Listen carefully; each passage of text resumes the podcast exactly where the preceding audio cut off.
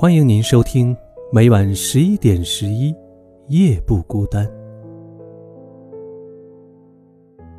生而为人，人人都有自卑，自卑感本身并不是变态的，他们是人类地位之所以增进的原因。我们人类在这个地球上纵横捭阖，取得的各项丰功伟绩，看起来似乎都显得人类很强大。强大到足以产生我们是自然主宰者的优越感。然而，实际上，这样的优越感不过是对自己是地球上所有居民中最弱小的群体这份自卑感的掩饰和补偿罢了。所以，人类的伟绩都不过是为了克服群体自卑、寻求安全感的造作而已。说完人类，我们再说说个人。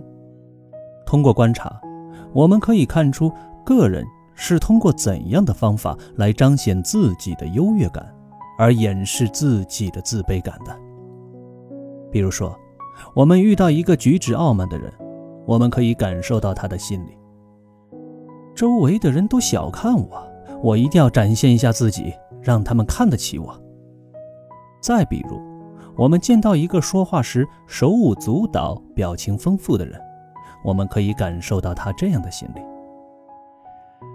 如果不用一些办法来吸引注意力，我讲的话就显得无关紧要了。此外，还有一些人表现得盛气凌人、异常强势的人，不得不让人怀疑，在他内心深处是否隐藏着需要刻意掩盖的自卑感。比如，一个人怕别人觉得自己个子矮，于是总是踮着脚走路。我们也常常遇到这样的情况：两个孩子比身高，有自卑情节的一方总会把身子挺得直直的，并且一直保持这个姿势，以便让自己看起来高一些。假如有人问他，是不是觉得自己不够高呢？他却不会勇敢地承认这一事实。二零二零年三月以来，疫情的发展变化，国内的情况日趋好转，国外的病例却日益增多。而朋友圈里奋斗的人始终在奋斗，刷优越感的人则始终在刷优越感。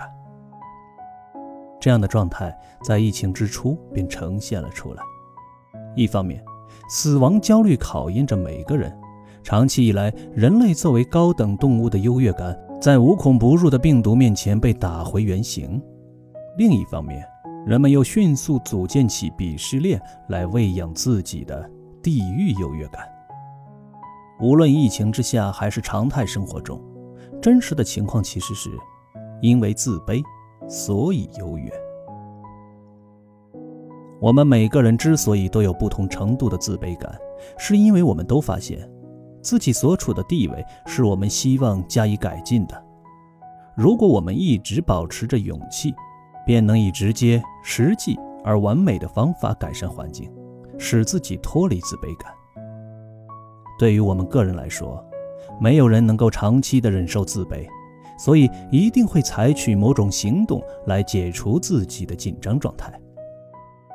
假如一个人行动之后气馁了，认为脚踏实地的努力改变不了自己的处境时，就会用优越感来自我陶醉或者麻醉自己。同时，他的自卑感也会越积越多。他所采取的每一步都会逐渐将他导入更深的自我欺骗之中。他所做的每一个动作，都可能是自欺欺人的可笑行为。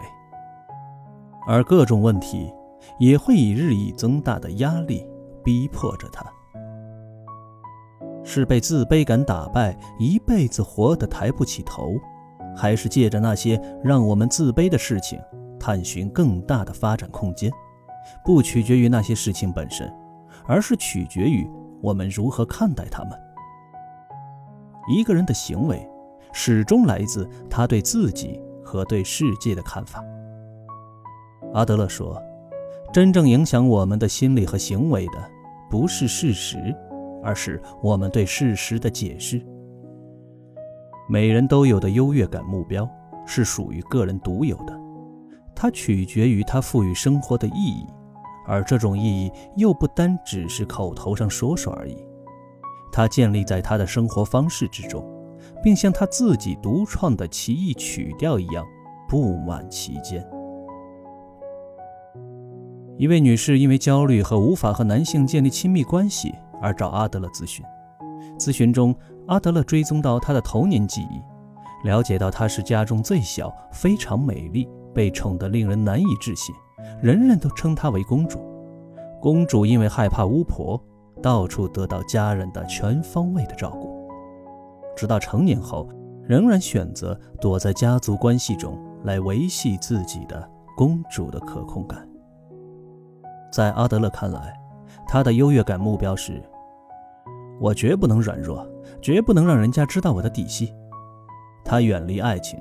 是因为爱情会暴露他的软弱，剥夺他的优越感，而他达成优越感目标的唯一方法是强迫家族所有人来帮助他，让他免于应付所有的生活问题。追求优越唯一的出路是，在合作和担责中真实感受自己的力量，不断增强生活可控感和确定感的同时。也最终学会享受不确定带来的乐趣。做到这一点不容易，就像阿德勒所说的，人类对优越感各不相同的追求中，有一种共同的因素，不是想要成为神，就是想要征服神，比神更高一筹。